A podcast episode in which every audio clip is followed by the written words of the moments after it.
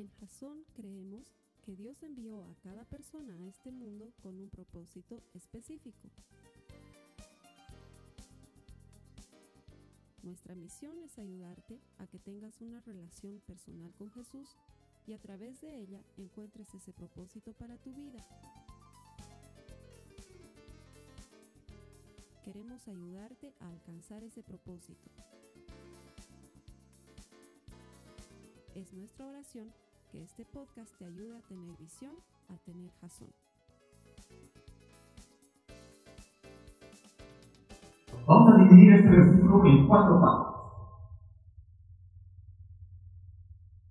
El primer punto de los cuatro. Cuando estamos intentando encontrar esa dirección divina del propósito de Dios para nuestras vidas, tenemos que escuchar al Espíritu Santo. El primer punto es ser visitados por el Espíritu. ¿Qué quiere decir esto? Es que es lo que nos dice en el primer versículo. Ahora estoy obligado por el Espíritu a ir a Jerusalén. No es algo que Pablo estaba esperando, no es algo que Pablo estaba buscando, está obligado por el Espíritu. Y es bien interesante porque en griego esa frase que tiene obligado por el Espíritu en realidad es deo conuma, que quiere decir deo estar envuelto o amarrado, sin capacidad de acción, sin capacidad de moverte, sin capacidad de decidir. Es como que yo esté en ese momento amarrado por unas cintas, y numa que quiere decir viento, corriente, que me lleva. Entonces es como que Pablo está amarrado y está siendo llevado sin opción hacia donde el Espíritu quiere. Es una obligación en la que no tienes capacidad de, decidir. A ese nivel Pablo está escuchando al Espíritu Santo. Es como cuando has empezado la dieta estás caminando por la cita y vos pasas por el lado de donas y dices, no puedo entrar, no puedes resistirte. Y dices, aunque no quiera, caes en la tentación y te metes dentro nivel de tentación, ese nivel de incapacidad de, cambio. El Señor te ha hablado así de alguna forma, recientemente, hace un tiempo, alguna vez.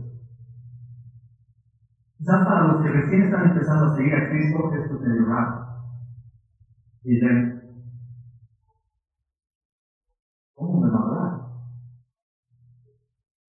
el Espíritu te habla.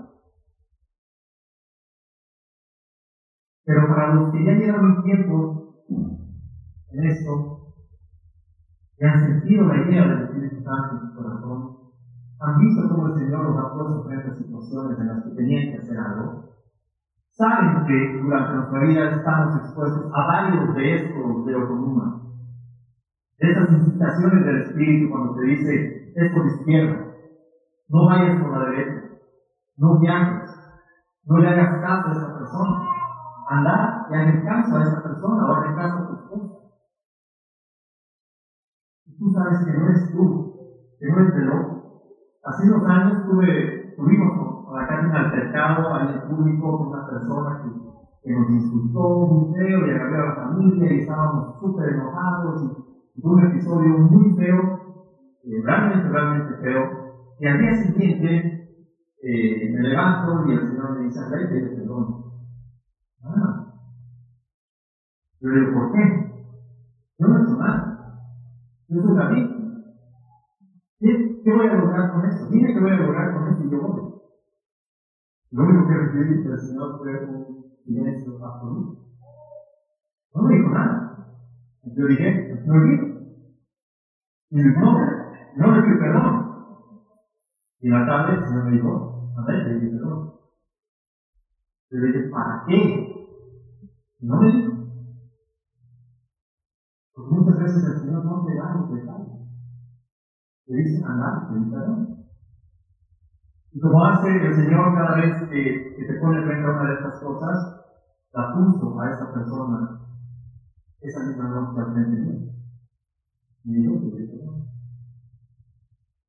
Y yo sé que aquel perdón quizás trabajó más en mi corazón, en ella o en algo que iba a hacer más adelante, o quizás la única razón de pedir perdón era que les cuente esta historia. Pero le pedí perdón. Esto, les cuento, es la forma en la que el Señor te va a decir. Con alguien que no conoces. Y ahí es más difícil. Porque dices, ¿qué me va a decir esta persona de que yo me acerque a, abrazar así de, de loco? Y, y cuando tú sabes que obedeces al Señor y lo has hecho, porque sé que muchos de ustedes lo han hecho y han obedecido en algún momento de esa forma al Señor, luego te das cuenta que realmente había un plan detrás de eso. Y cuando esta persona te cuenta su problema por lo que está pasando y te das cuenta que tú eras la persona que tenía la solución a ese problema, te das cuenta que había un plan detrás de ese andar y abrazarlo. El problema es que muchas veces nos quedamos quietos y digo, ¿voy? ¿No voy? ¿Qué va a decir? No lo conozco. Va a decir estos locos, cristianitos que se acercan. Pero tienes dos opciones. ¿Obedeces la incitación del Espíritu Santo o te quedas quieto, sin crecer? De ojo Numa es cuando el Señor te saca de tu zona de confort y te dice, haz esto. No te dice si va a ser fácil, si va a ser difícil, te dice, haz esto. Segundo punto, esto es raro, se llama cierto desconcierto. Porque te dice, anda, pero no te dice cómo, cuándo, con quién, a dónde. Incertidumbre. No sé si a ustedes les molesta la incertidumbre como a mí, porque imaginarán que si planifico tanto es porque detesto la incertidumbre. No quiero saber que las cosas van a salir mal. Y la incertidumbre, la verdad es que es el pan de cada día en nuestras vidas. ¿Quién sabe qué va a pasar mañana? ¿Vamos a seguir teniendo trabajo mañana? Sí, no. ¿Quién sabe? ¿Vamos a estar aquí mañana? ¿Quién sabe? ¿Algún loco se le va a ocurrir lanzar una bomba nuclear? ¿Quién sabe? Incertidumbre. Pero hay una certeza dentro de esto que tenemos los cristianos y que es única y que es grande. Es que cuando le dice a Pablo, vete a Jerusalén,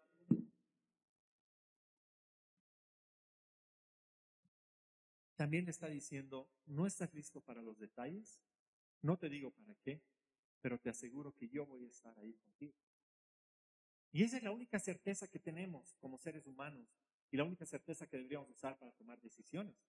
No sé dónde voy, no sé por qué hago, no sé por qué me acerco a esta persona a abrazarla, no sé por qué me animo a tomar esta decisión de cambio de trabajo o a irme de esta ciudad, pero sé que el Señor va a estar conmigo. Porque queremos detalles, pero no los tenemos. No sé, el Señor te dice, oye, he pensado que deberías irte a Santa Cruz porque ahí hace falta que pongas esta iglesia o que armes un compartimiento, que dirijas un grupo. Y tú empiezas a decirle al Señor, ¿cómo? Me voy yo, me voy con mi familia, lo hago de forma temporal, de forma permanente, y tú me vas a dar trabajo, y cómo va a ser el plan, y cuánto tiempo, y dónde quieres que ponga la, iglesia, y cómo se va a llamar, qué denominación quieres que tenga.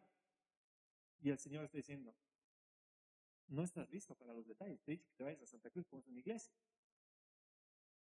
Porque el Señor sabe que si te explica que irte a Santa Cruz va a significar cambiar de amigos, sentirte solo, que tus hijos tengan problemas en un nuevo colegio al que llegas y no conocen a nadie y te tengas que adaptar a un nuevo clima y que si eres como yo y odias a los churupis y las arañas vas a tener que aprender a vivir con ellos. El día uno no tomas la decisión y dices, no,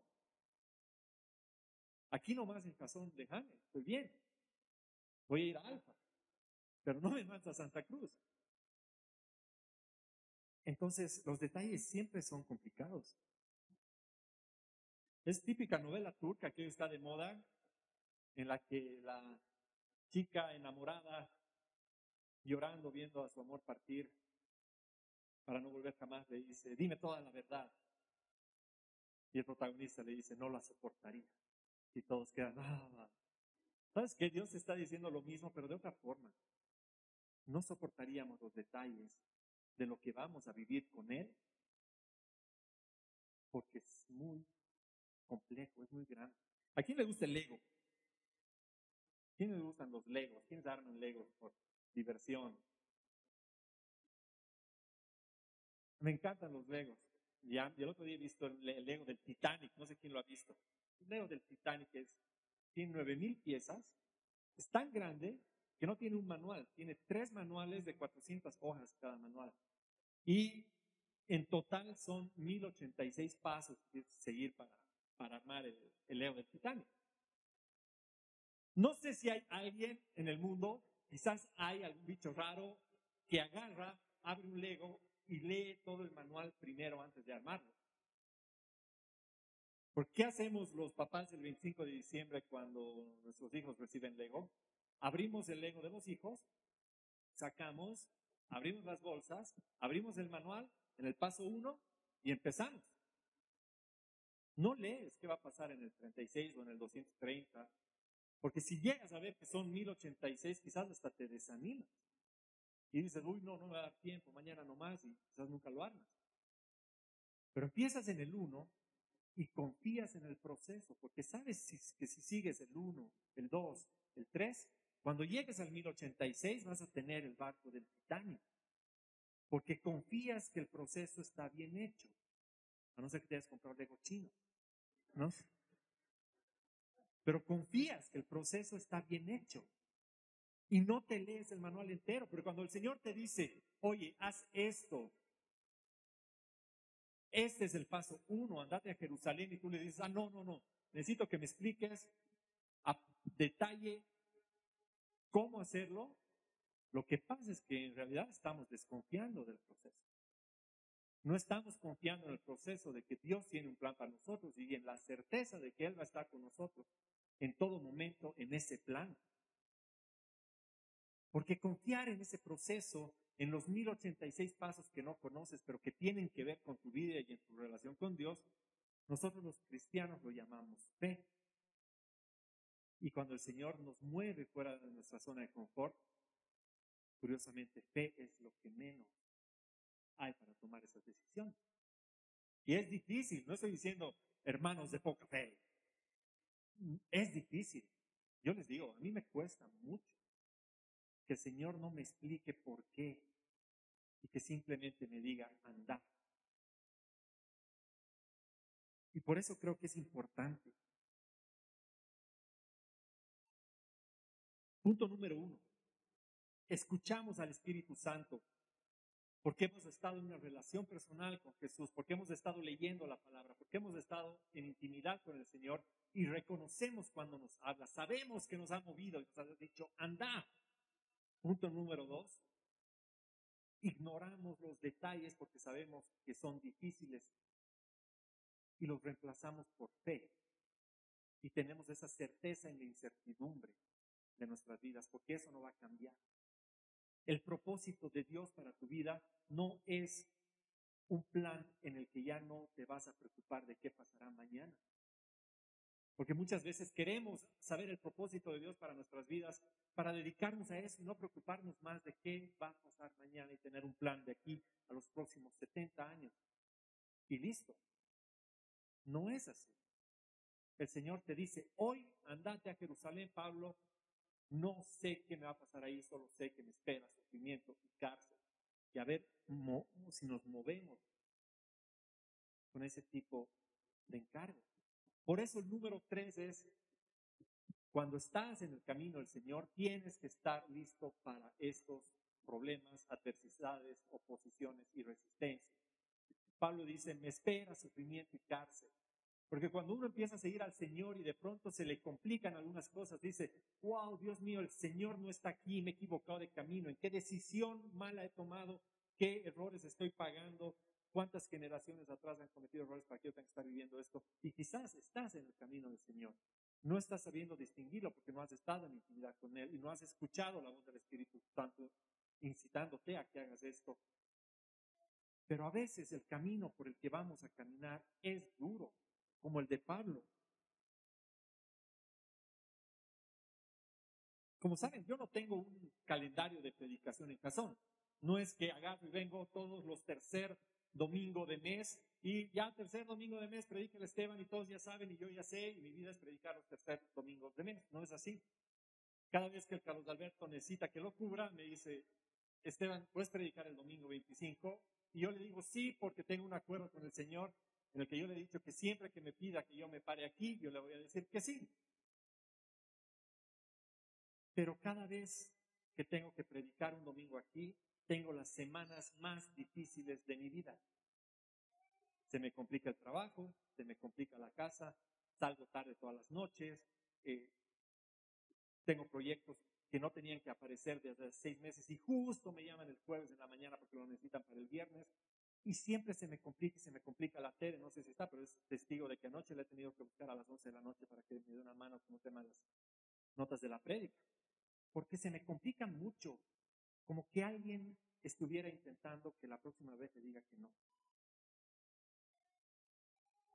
Entonces, si el Señor me mostrara cada vez que digo que sí, ¿cómo va a ser mi semana? Quizás diría que no. Pero cuando me paro acá y termino de preparar la prédica,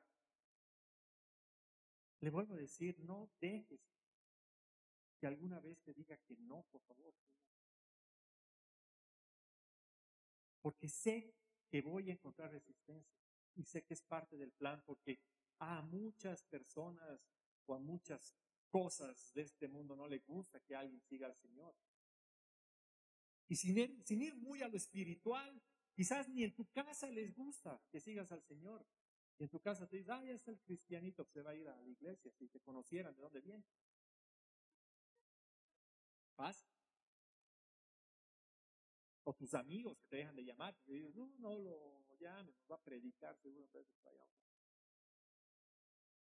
Y de pronto ves que hay ciertas piedras en el camino, que no había sido tan sencillo eso, eso que estás haciendo. Porque cuando empiezas a seguir al Señor vas a encontrar resistencia. Seguro muchos saben esto, pero quizás si recién estás empezando a ir a la iglesia no lo sabías. Pero Pablo, del que estamos hablando acá, el gran Pablo, era un perseguidor de cristianos, pero perseguidor a la mala. Él ordenaba la ejecución de cristianos, era asesino de cristianos. Hasta que un día que él estaba yendo a buscar cristianos para matarlos, el Señor lo golpea y lo convierte en un abrir y cerrar de ojos. Y si bien su conversión fue en un abrir y cerrar de ojos, te aseguro que no ha sido sencillo para Pablo esos primeros días, esos primeros meses, porque ponte que tú eres este asesino de cristianos, te conviertes y al día siguiente te apareces en una iglesia, ¿crees que te van a recibir con los brazos abiertos? ¿No van a dudar de ti? ¿No van a decir, no se quiere infiltrar acá para asesinarnos? Tres años tuvo que esperar Pablo para volver a Damasco a predicar y todavía casi lo mata.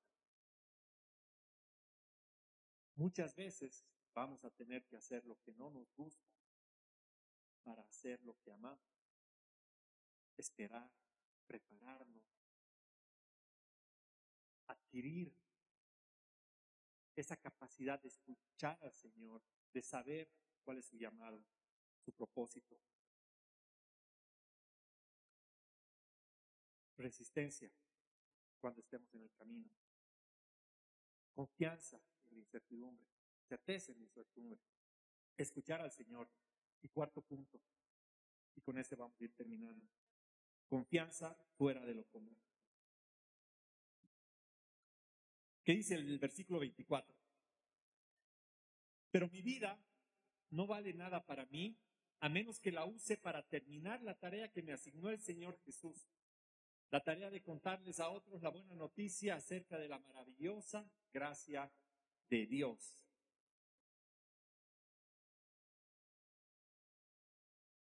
¿Se dan cuenta? Lo que acaba de decir Pablo, sé que me espera cárcel, me espera sufrimiento, me ha sacado de mi lugar cómodo en el que yo estaba feliz de mi iglesia en Éfeso, me está mandando a Jerusalén. Lo único que quiero es ir y compartir la maravillosa gracia de Dios. Y yo me pregunto, ¿Será que Pablo tenía planes para el futuro? ¿Quién era Pablo? ¿Quién es Pablo hoy para nosotros? Es el mayor autor del Nuevo Testamento. Es el que más ha escrito en el Nuevo Testamento. Es uno de los personajes principales en la historia de Dios. Ha fundado iglesias en Asia, en Europa, y dos mil años después seguimos aprendiendo de él para ver cómo Dios a través de él ha cambiado la vida de millones de personas. Pero yo me pregunto, ¿Pablo tenía eso en mente hace dos mil años? Él estaba pensando, ay, me tengo que levantar porque de aquí a dos mil años van a estar Jasón hablando de mí, tengo que hacerlo bien. ¿Cómo era el día cero de Pablo? Levantarse de la pateadura, sacudirse la ropa de tierra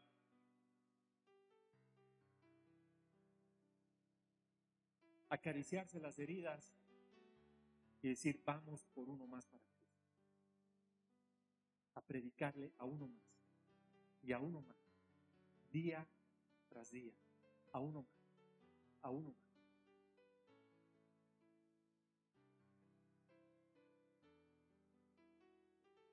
No sé si el propósito de nuestras vidas algún día será presentado como una historia en la que nos dirán el plan completo de lo que tenemos que hacer hasta el día que partamos. Lo dudo mucho. Pero lo que sí sé y tengo certeza es que el propósito de Dios para tu vida hoy es que consigas uno más para Cristo. Cuando el Espíritu te incite y te diga, ve, predica, únete a un compartimiento, ve a ese discipulado, preséntate a esa persona, charlale, háblale a un amigo del Señor, ve y consuela a alguien que está sufriendo. Cada vez que le obedeces, cada día estás cumpliendo el propósito de Dios para tu vida. Porque si hay algo con lo que quisiera que nos vayamos, porque sé que si les pregunto ahorita cuáles eran los tres disparadores que nos dijo el Carlos Alberto la semana pasada, está complicado. Y muchas veces no nos acordamos cuando ya nos come la, vida, el día diario, eh, el trabajo, los pendientes, los problemas, y vamos dejando la prédica atrás y se nos va olvidando. Si hay algo con lo que te deberías quedar de lo que te he contado estos 30 minutos, es que el propósito de Dios no es una historia de mil páginas como el ego. No es un plan perfecto que lo vas a poder leer, decidir y ejecutar. El propósito de Dios es ese llamado del Espíritu Santo en la intimidad de tu relación con Él, en tu corazón, cuando te saca de tu zona de confort y te dice, ven, vamos, ten la certeza de que yo voy a estar contigo. Porque el propósito de Dios para tu vida no es simplemente pegar figuritas en el álbum del mundial, es cambiar la vida de mucha gente. Y en este mundo que hoy está tan roto, con tantos problemas, con tanta crisis, tú le puedas mostrar al que está a tu lado de forma personal a una persona que aún hay esperanza en este mundo por la maravillosa gracia de Dios. Y ese es nuestro propósito. Esa es la dirección divina del Señor. No es magia, no es un momento de revelación, es hacerle caso todos los días. Amén. Amén. Vamos a orar.